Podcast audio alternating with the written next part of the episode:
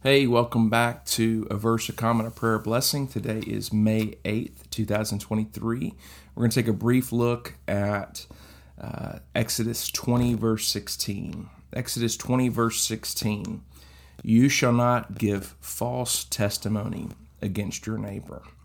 You shall not give false testimony against your neighbor. Now, just a few brief comments. The fundamental concern of this command is truth uh, God is the God of truth, and He expects His people uh, to be people of truth. Now, this specific prohibition here, it's dealing with false testimonies in a court setting, uh, but it has implications for all types of truth, um, all settings for truth in our society. So, just give you an example, from a negative standpoint, this passage would forbid all forms of gossip, slander, backbiting, deceit, and lying against others. So that, that would be what it prohibits. From a, from a positive standpoint, it would encourage honesty, uh, encouragement, kindness, and support of others. And if, if we're going to live within a society that's going to flourish, uh, specifically, if we're going to live within communities of faith that are going to flourish, then truthfulness must be valued and practiced. You see this in the Apostle Paul's writings so often. Speak the truth in love.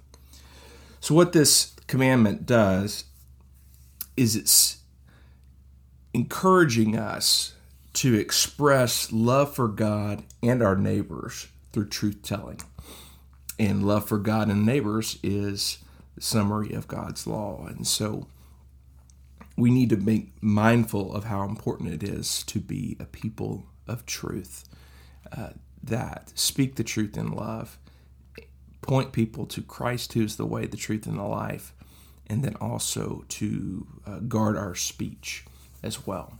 So I invite you to pray with me this morning as we reflect upon this call for truth. Lord, would you help us, Lord, to be people that love the truth,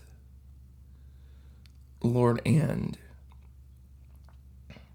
Lord, are submissive to you when it comes to your truth. Lord, that we might be guided in life Lord, just as your word tells us, your word, your truth is a light to our feet. Lord, and a guide on the path of life, and we we need you. Lord, but we confess at times it's hard because we fear that holding to the truth will impact our ability to be friends and navigate and live in the world. But Lord, we need we need desperately to trust you more than our own understanding. So Father, I, I pray that you would you would cause us to trust you and to have our confidence in you. And Lord, you would protect us from falling in love with a false witness or living in such a way that we are scared to be a people of truth because we don't know how others will receive it. Lord, you you don't give us that option. Lord, you tell us to to speak the truth in love. And so Lord, help us to that end. Lord, we thank you for your word. We pray that it would guide us and encourage us and sharpen us today. We bless you. It's in Jesus' name we pray. Amen. Now, our blessing. The Lord be with your spirit. Grace be with you.